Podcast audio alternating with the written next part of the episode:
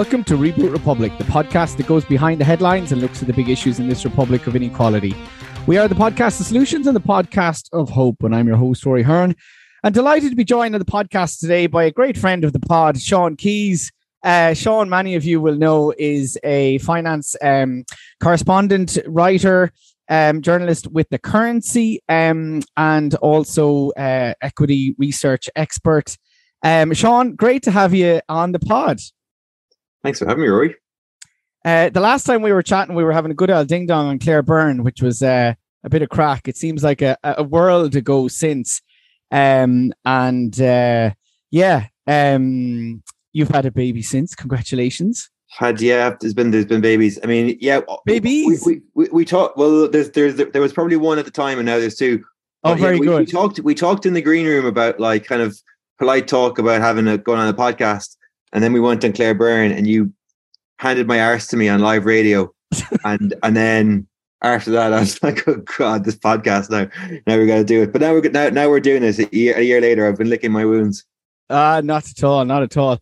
Um, no, it's great to have you on, and thanks for coming on. Um, and I just wanted to start by um asking you um in terms of your own background, because you know it's really interesting. I, I, like to get the the human side of people. And listen, say fair play for coming on because I asked Pat Farrell from uh, Institutional Investors, one of your buddies. I'm only joking. Uh, mm. Pat Farrell, would he come on? And he said he wouldn't. Uh, so anyway, um, I won't put you in the same class as Pat, but I just want to say that I meant to say that recently on the podcast that uh, if he is listening, which I don't know whether he is or not, but um, he's uh, absolutely welcome to come on. But I did invite him, and he said, "Ah, no, I won't." But anyway, Sean, um, in terms of your background, what's your background? Where where did you get into this? Where do, where do I come from? I'm I'm from Limerick, born and raised, and um, I was growing up. So I, I did I, I did economics at college, but I think before that, when I was like a youngster, yeah, I used I used to be mad for Sim City. Okay. And I think I think it nearly it, it I think my interest in economics nearly stemmed from that. I think I, have always been really. You have to tell me what Sim City is. I've heard of it. Have you not heard of Sim City? It's it's a it's a game. It was popular when I was young, uh, kind of a PC game, and you just you uh, you are the mayor of a city, and you kind of do all the zoning and utilities, and try to make it grow and try to make the population happy and stuff. It's okay. quite it's, it's extremely fun. Well, like I tried playing it again recently, but I didn't have the patience for it. But um, so anyway, I that was uh, so I did economics, and then I did I did more economics after that, and and that was I just sort of, I find all that stuff very interesting. But like it was my first love was always sort of this like urban economics and urban geography sort of stuff. Okay. Um, and then so in my life, then I went. Uh, then I graduated the recession. Um, had to take the boat to London. Lived there for the got ten years. Yeah. Um, at the end of that, I got I was fortunate. I got some good experiences. I got to go live in in Copenhagen for uh, six months, and I got to live in Japan for a few months as well, and also Vietnam. Um, but I got basically, you know, I got to see and live in properly these very interesting cities. Yeah, um, and they were always very inspiring to me. Um, then I came back to Ireland. Been back in Ireland for five years, probably 20 uh no is that right? Coming on five years. And um moved in about 400 meters from you as a crow flies that's it yeah yeah we're neighbors I haven't bumped into you on the road yet. Uh maybe you're, you're running across the other side of the road when you see me or something. I saw you in gaffney's one time but you were you were totally surrounded by your friends and i was like oh God, i'm not going to wreck his buzz here. I just, I just didn't do it because i was i was heading out at the time so next time i will bother you though. Next time absolutely do yeah gaffney's is a great spot. Um lovely pint of guinness there. In terms of finance and equity you went from um what were you involved so what areas did you work in around that so I was working with, so I was, had this idea to be a financial journalist, got a job at a, a magazine in the UK called Money Week, which is sort of a big sort of publication for or like ordinary investors and just like a weekly digest of of um of financial ideas. I got to Money Week then have these sort of had these all their publications, these newsletters, which they ran on the side. And it was sort of like an add-on. And you could, if you were an if you're a Money Week subscriber, you could take a subscription and get like basically stock picking advice on different topics. So they'd have one for macro, one for small caps, one for technology. They did loads of them. so I was kind of moved over to be in charge of sort of managing all the publication of those, and then I from there I took some exams and I actually like ran a subscription investment newsletter. So I was like had a portfolio, was picking stocks for people and analyzing companies and telling them what they should buy and sell and hold. And that was I did that for a couple of years. That was my last job in London before I came back and joined the currency. Okay, interesting. And how did you what in terms of that sort of analysis? So you you're looking at the different companies, areas that are of are the places to invest effectively, and where you'll get the best return, or yeah, pretty much. Yeah, the one I, the one I was doing was like it was small caps first. It was mostly small caps, and then kind of pivoted. What is small caps? Sorry, just small companies. Okay. Like small company. So the idea, so it's like it's sort of like a newsletter for people who want to invest money and take a bit of risk. And it's like the, the rewards in those kind of companies are potentially very high, but they're also more risky than regular stocks. So it's sort of like you're look, you're trying to find, I don't like, you mean, you know, you're trying to find the next Tesla, essentially. You're trying to find the next big thing company that's going to, you know, increase in value 20x, something like that. Okay. Okay. And in terms of your, I suppose, philosophical coming and understanding to the economy and everything, where, where would you put yourself, or do you put yourself anywhere? Um, I was brought up in my family are like Limerick City Labour Party through and through. Yeah, and the the, the great sort of uh, figure in my family is my my uh, great grandfather was Michael Keyes, and he was you know a Labour Party TD and cabinet minister back in the forties and fifties. Um, oh so we're all very proud of him. And um, so that's like that's the background, definitely like social democrat. And then I just I suppose it's the way of partly the way I think so. Economics kind of makes you more kind of technocraty neoliberally. I think people tend to go that way. So when studying it, that's one part of it. But also, I suppose there was a kind of uh, a time and place element. You know the way you know the way you the best music is the music you heard when you were seventeen or eighteen. Yeah, because that was when you're at a formative time in your life. Yeah, uh, and I suppose to be well, actually was the best music as well. It, yeah, well, exactly. It was literally. I, I, I mean, I was that age in like 2002, and like it's it's really difficult to make the case that the music of 2002 was the best music ever because it was crap enough. Like even even in hindsight, but um, but yeah, I, I was it was sort of coming of age time was like that sort of neoliberal moment. It did leave yeah. its impact. I can't deny it left its impact on me, and I, I think the, the edges have been softened off that with time. Um, and I've kind of just based. I think I suppose I've basically just added more context to that. I've always found it kind of convincing. I still find those basic ideas and arguments convincing, but it's just been about adding context and like adding. And what would you describe those basic ideas as that you find convincing? Um, I suppose it's that um that like markets are useful for for giving us for for for raising our living standards mm. and they're mm-hmm. useful for raising living standards for not just for the rich but for the average person and for poor people and if you care about the the overall well-being of people that like living standards and material living standards is a very big part of it. So you have to sort of work within that uh, that that kind of understanding and that framework of like, um, yeah, like if if if if you want to make people's lives better, you have to figure out how to improve their material living standards, and that a well-run market economy is the best way to do it. And then what would you say are the edges that you've had knocked off or have been knocked off, or you refer to context? Mm, um, well, I mean, okay, there's sorry, there's a financial crisis in 2008. I mean, I yeah. wasn't I wasn't super into like super uh, expert on like you know financial regulation and all, but like, I mean that was a clear example of the the neoliberal consensus of that time going too far, specifically around bank regulation. Like they were saying, it was it was because the, the the guys in charge had had so much success over the past 10 years in in like 2005 or whatever 2000 that it had been for maybe sorry 25 years things had gone their way and their ideas were in the ascendant and it was all ideas around sort of empowering growth in companies and deregulation, and then that, that seemed to be working. And then when so when bankers came to them and said that uh, we know what we're doing and we should be allowed to um, to take more to borrow more money, essentially take more risk, they were like, yeah, well, that seems reasonable. Um, but banking is a very very special industry because when, as we all know, when a bank blows up, the um, the bankers don't pay don't pay the cost, and I think the, the investors in banks understood that. So the investors in banks were very happy to lend banks money at a very, very like an unreasonably cheap rate, at a rate that you never would have to an ordinary company with that was that was that risky. Um, because they knew that when the push came to shove, that they would get their money back. So the banks got the banks the, the banks got deregulated, they got over levered, and then just as the investors probably would have guessed, the investors got paid.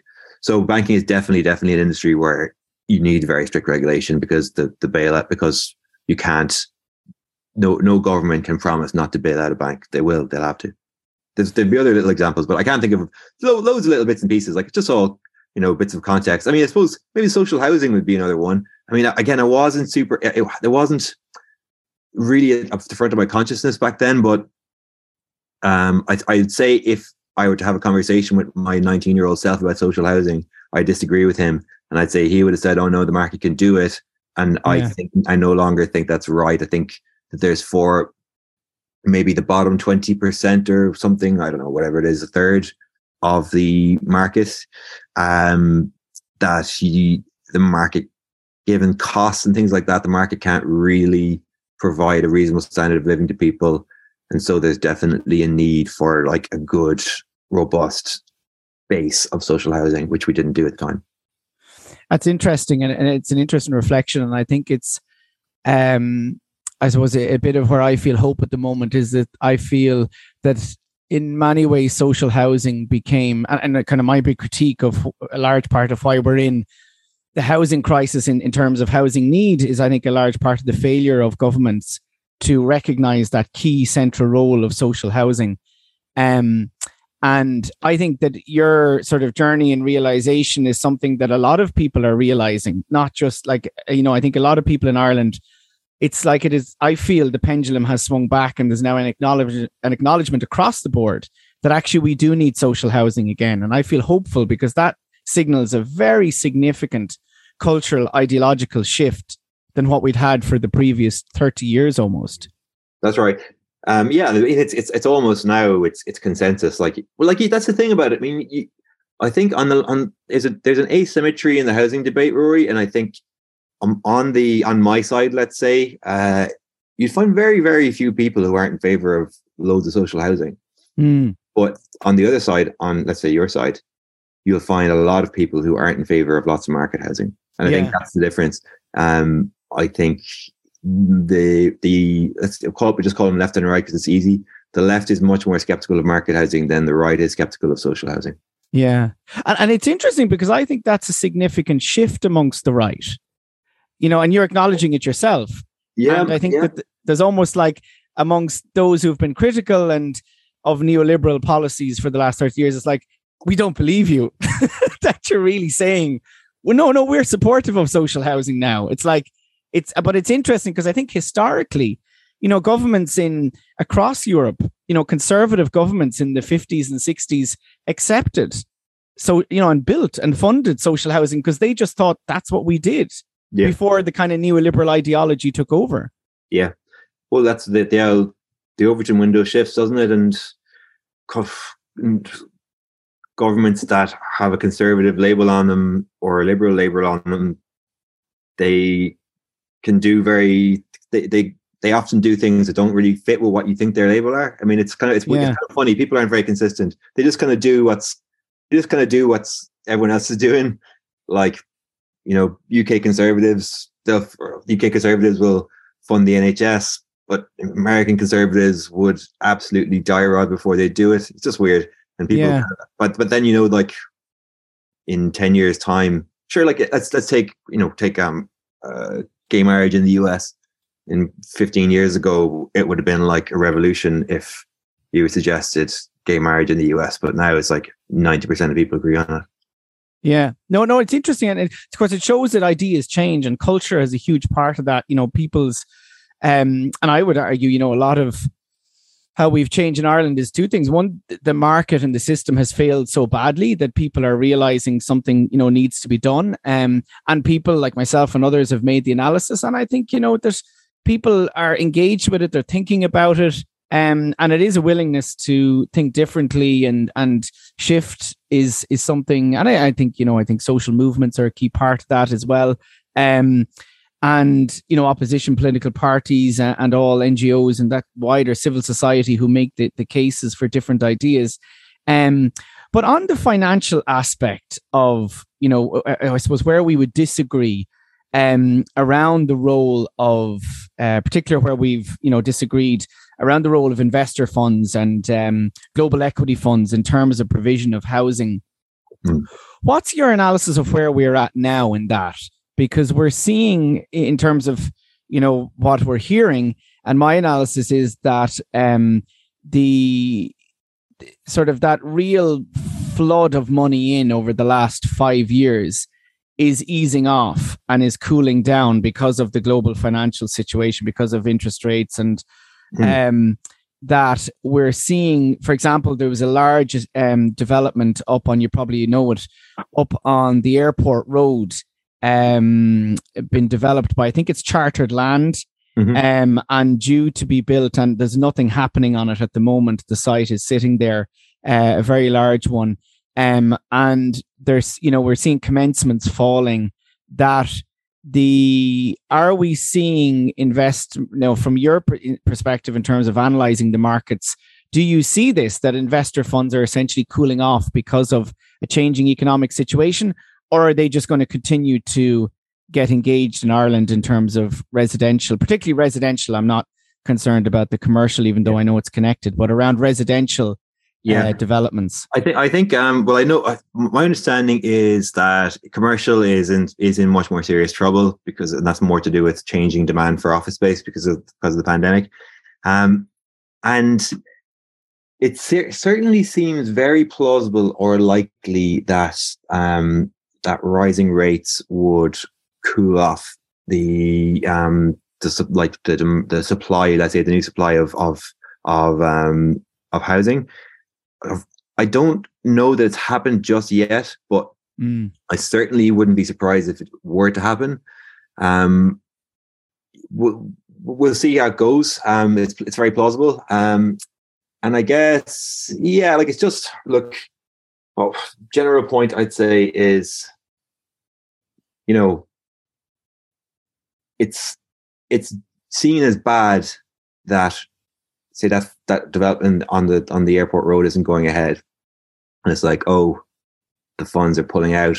Just is just as you'd expect. Isn't that bad? But I mean, it's the funds have been the enemy for the last ten years for a lot of people, and they've been fought tooth and nail uh, in their in their efforts to to build and to to grow here. So it, I don't know whether is it is it good or bad that they're that they're put the question back to you is it good or bad that they're not building? Oh, I think it's good. I'll be straight up. I think it's good mm. that the institutional investors are withdrawing. I, am just starting from the analysis point in terms of what is the situation, mm. and then go on to the assessment yeah. of do we think that's a good thing or a bad thing. Yeah, fair enough.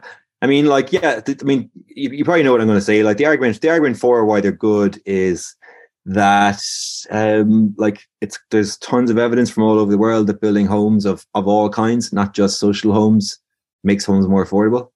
Um, so that's just every single home, whether whether it's a penthouse or a or a cottage, does its does its bit for making for improving affordability. And so that's my starting point with. So um, I, uh, uh, I think that every when uh, when a, when a market price rate home is built, that the whole system benefits because it, all gets loosened up a bit, and that's sort of my argument for doing it. And just just to be to be to drill down and be a bit more specific about it, like the reason I so I'm I'm all for social housing and I'm all for market housing, and that's because I see just this huge, huge housing need. Like there's in terms in we need tens and tens of thousands of homes more than even more than we're targeting. Even we're not we're not hitting our targets. The target is 30 when and the target is too low, it should be probably 50. And we've been below that target for years. So there's a backlog. So I think we just need to open all the taps, open the cold tap, open the hot tap, fill the bath in every in every possible way. And I think anything that we every bit of additional supply is helping. And I think by focusing only on one, by focusing only on the social and affordable side, you're well, it's you're making it harder and you're making it more expensive for ordinary people. I think. Yeah, it, it's you know that's that's your perspective on it, and and you know I think that the the way I would see it is that, and if you look at what's actually happening, um, that and, I, and I've made this case that whatever about playing a small niche role in providing, you know, luxury high end developments, mm. I think the problem has been that they're so they've been so dominant in Ireland for the last six years, and and they are dominating supply. And I would argue that, and, and this is kind of the, the the bit that my big issue is that we're with government, it's government has been completely captured by them, and it's like they went in in 2012 2013 2014 to government and said, look, we can take off all these toxic, you know, the apartments off NAMA. We can sort it all out for you. Mm. Um, mm. And then when it became apparent that there was a housing need emerging in 2014, 2015, government said, well, these guys are the future because the landlord, the small landlords hasn't worked. So we need big professional landlords. They'll, and, and all millennials just want to rent. So we'll put all our eggs into this basket. And also because of their neoliberal ideology, which they were still holding to very strongly, the likes of Michael Noonan in particular, who was the former finance minister, they saw no role for the state in building social or affordable housing at that point in time. Mm. Um, and they um, and I think that what essentially what they did was they said, well, this is the future, you know, and this will provide the key supply. And I think that was the big mistake that they and and now when you look at Dublin, you see the main thing that's being built. Uh, like you're talking overwhelming majority of what's being built mm. is built to rent apartments. That's right. Um, you know that's the main supply. Yeah. And so, but that's not sustainable. That's not a good what? Mix of housing being delivered. And the problem is that they own so much land, they've taken over so much land, and also then the rents that they're charging are pulling up market rents because it's not a sufficient supply to bring down rents. No, it's well, you see, there there's some fundamental differences there because if like because if you think that they if you think that they're pulling up market rents, then like you're right. You know, if if I thought that they were pushing up market rents, I would agree with you, but they're not. I, I think, and that's the really key point. And even though the rents are, but how high, are they not? If if they're if they're charging whatever it is, two and a half grand for a two bed apartment, you know, and that's essentially setting a new market rent. How is that not pulling up rents? No, but they're because other landlords are going. Well, that's the new market rent, so I'm going to increase my rent when I let out a new tenancy to that rent. Well, I think there's been loads and loads of people have looked at this in different ways, and they've looked at national level and city level and street level even, and all the studies point in the exact same direction, which is that new supply lowers lowers rents nationally, citywide, locally. So it's not it, it's not like it's not as it's not that the the the the, the guys even even the likes of I don't know who'd be a big one Greystar or someone even the likes of Greystar which are big they don't have that much market power that they can determine market rents in the city. Like if if Greystar come on and say actually I'm going to put an apartment on for seven thousand. Mm. No, people people won't go to that because they do have other options. Great, even even a Greystar have to take have to have to take a price from the market that's the problem. The problem is that the market price is so high because supply and demand are in such a, in such a so off kilter. Um, and that's that's the key point. Um, and just just to go back to so that's that's why I strongly believe that new stuff, new stuff, even fancy stuff, pushes prices down, and that's why even fancy stuff is good. And to go back to Michael Noonan and all that, I like I think firstly and firstly like one one other thing you said you I know Michael's from Limerick, and you feel a strong affinity there. I went to school. I went to school with his son actually. Yeah. Um, what, what was I going to say? Um, There's no getting away from anyone in this country, is there? Really? Ah, no, sure. You have to be loyal. That's that's that's it. Um, but but um, you do you deserve a lot of credit though for for like putting the heat on, and I think you probably accelerated um thinking on this by a couple of years. You and your movement um towards like social housing, just basically getting like lighting a fire under them and making them do try try try harder. Basically, I think they weren't they weren't didn't quite appreciate how severe it was um, a couple of years ago. But it's just just as as to why they brought the funds in, I think it, again it's another artifact of the financial crisis. Before before the financial crisis, it was property developers, basically builders and banks were funding it. After the financial crisis, our banks were unable and unwilling to fund property development. Mm. They, they came under new rules, basically, which kind of more or less barred them from doing it. So we had a situation where we needed things to get built, and banks weren't the traditional source of funding. So how are we going to do it? It's like, well, we'll do it the way they do it in in every other country, where we'll just create a vehicle, people put money into the vehicle and the vehicle builds it. So like that's that's the origin of it. They're basically kind of a replacement for the banks in terms of how how new private homes get built and who pays for them.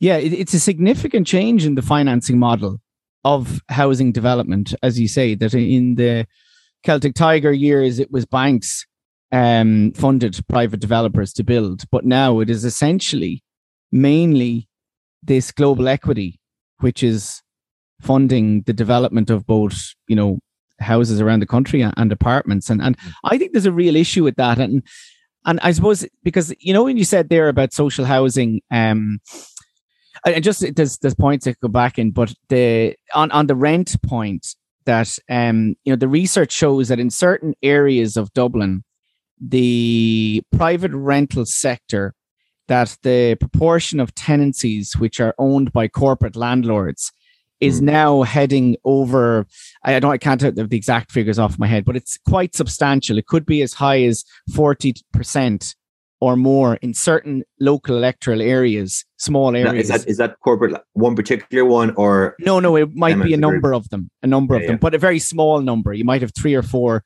um, and so that's what I would argue gives the potential for oligopolistic market. that's, that's where you're getting into, Rory. Like, is into to, to, to but but I, I, just, I, just, I think it make does. your argument work. You need to have that collusion or monopoly, and like I think you're, it's kind of a reach. Like I don't, there's not.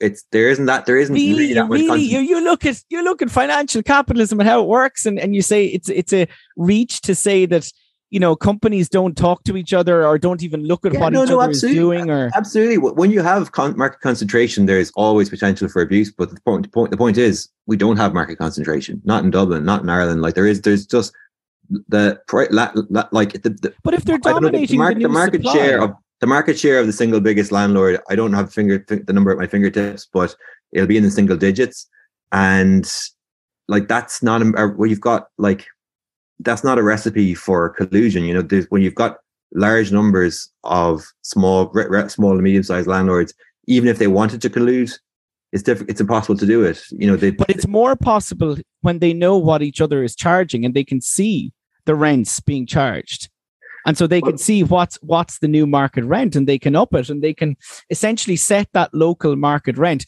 But anyway I, am going to move on a slightly bit from that because we could we could go down and unfortunately our time is uh, against us a little bit this morning um but I um and it's it's great to have you on and we'll have you back for definite. Sean a question and I suppose where I would challenge you fundamentally is this question of you know you said you agree with social housing being 20% and I suppose I would say that I would think I'm not against market housing, um, but what I am against is market determining whether housing need is met or not.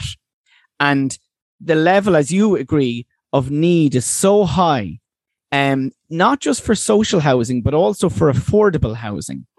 Um, that you know, we're talking, we probably need in the region of you know, 30,000, and I agree with your 50,000, we probably need 30,000 social and affordable housing being built each year. The market's not going to fund that or finance that. And so I think we have to, the state has to not just get local authorities building, but housing associations, I think cooperatives, the not for profit sector, and financing that to a scale like, you know, way beyond anything it's it's even imagining right now. And I think that's what we need to go to. Mm. Um, yeah, I mean that's part of it. I think I think that's kind of it gets at one of the differences between us. I think where y- you emphasize sort of political will as the big bottleneck, like that we basically have to find the money, increase the budget, and get it done that way. Mm. And I just don't see it that way because I'm not sure that money really is the bottleneck. I think if we ramped up the, if we borrowed from the financial markets, whatever, and we ramped up our spending on it, that that wouldn't translate into one to one into houses it, it, because the bottleneck is elsewhere in our system. I think it's for all the reasons that developers find it difficult to build in large numbers, the state would find it difficult too. And I think you'd be almost giving the state a hospital pass if you said in the next, if you've got a mandate now, you must deliver, you are promising to deliver 30,000 homes, you've got the budget, you got off you go and do it. I think the state operating in the same flawed and constrained system that we have now would fail in a similar way that market providers are, are failing because it's just, it is objectively difficult to build in Ireland. You know, it's it's it's costly, it's uncertain, got planning problems, and I, I, that's what I would focus on really more. I think if you can if you can unlock if you can solve those underlying problems, then everything gets easier. The state will be able to do more with its money. You'll like just a, just a, just another key point actually. If I can, if if, I'm not getting too too convoluted, like the amount of building isn't fixed. You know, it, it's currently let's say 100 instead of like fighting over how we allocate that 100 we could focus on making it 500 600 there's no there isn't that the limit of what we can build is far far above what we're doing now so i think that would be kind of a key point of what i would try to say what i try to say fix the underlying problems in our system that makes that makes it hard to build and then focus on just growing the pie growing the total amount of building. Uh, so, the, so that we're you know back in 2005 we were building 60,000 homes per year. Like we could shoot for that we could shoot for more than that but it's it's about the underlying problems i think. And i suppose on one sense i agree with you that there are clearly underlying problems that the state would face as well in the same way if it expanded um, and I think how the state delivers has to change as well. Absolutely. I, I don't think, and I suppose this is sometimes it, it, it becomes complex to try and make this nuanced argument that I think the state should be backing new ways of doing it. And it's not that I believe the state is great in how it's doing it at the moment. I think it needs to be radically reformed in mm. how it does things.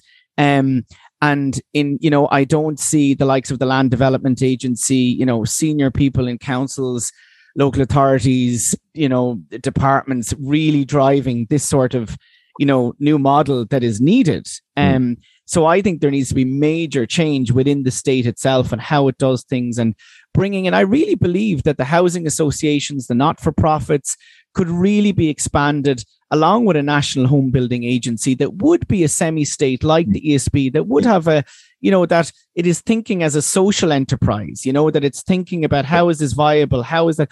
And that's a whole way, a new way of doing housing along with you know how we you know control land what we do with it how we tax it vacancy dereliction but i do have a thing about it's interesting when you go back to the celtic tiger and it was something in my research for the book that i came across um which was that in the final three years of the celtic tiger that half of the new housing that was being built half of it was being bought not as a home but by a investor, property investor. This was the Celtic Tiger, but they weren't yep. like global investors. They were individuals, hmm. landlords essentially, or you know, individuals who were becoming landlords, buying multiple properties, being lent money by the banks. Hmm. And because I think it's really interesting when you look at that period when there was massive price inflation and people say, oh my God, we were lending, there was so much demand. But actually, half of the housing was being bought not as a home, but as an investment. And so I would have that crit- critique that the money flowing housing, viewing it and buying it as an investment rather than as a home does push up prices.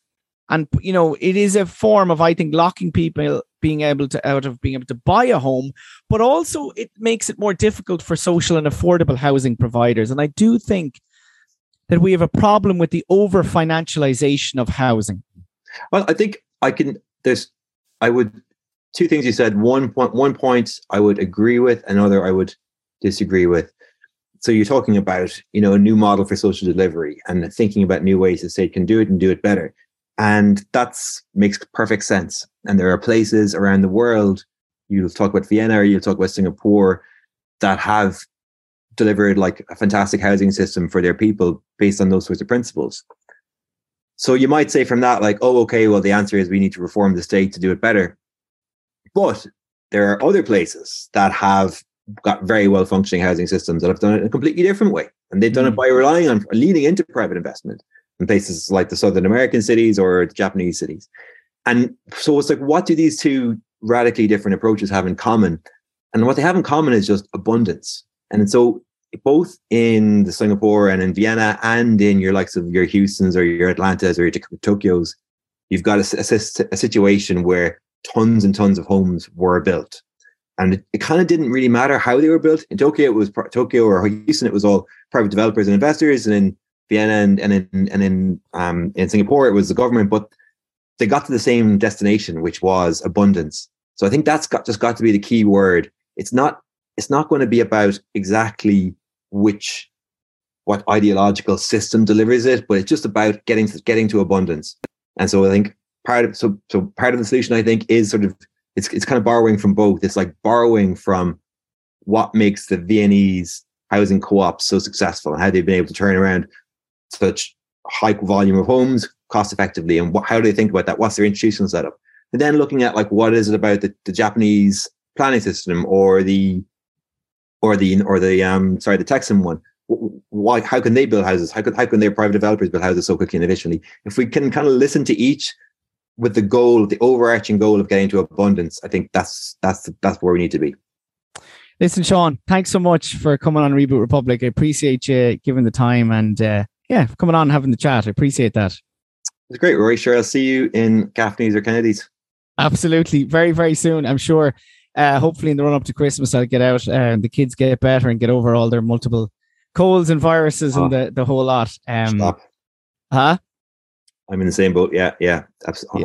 Yeah. It's everywhere. It's everywhere at the moment, and uh, just a thought to go out to the the family of a, a child who actually died with strep A, um, and um, it's yeah, it's it's a tough time, and I know there's a lot of people who are managing sick kids at the moment, and it's a tough time for that. So our thoughts go out to them. Um, and uh, listen, Sean, have a good Christmas, and we'll see you the other side.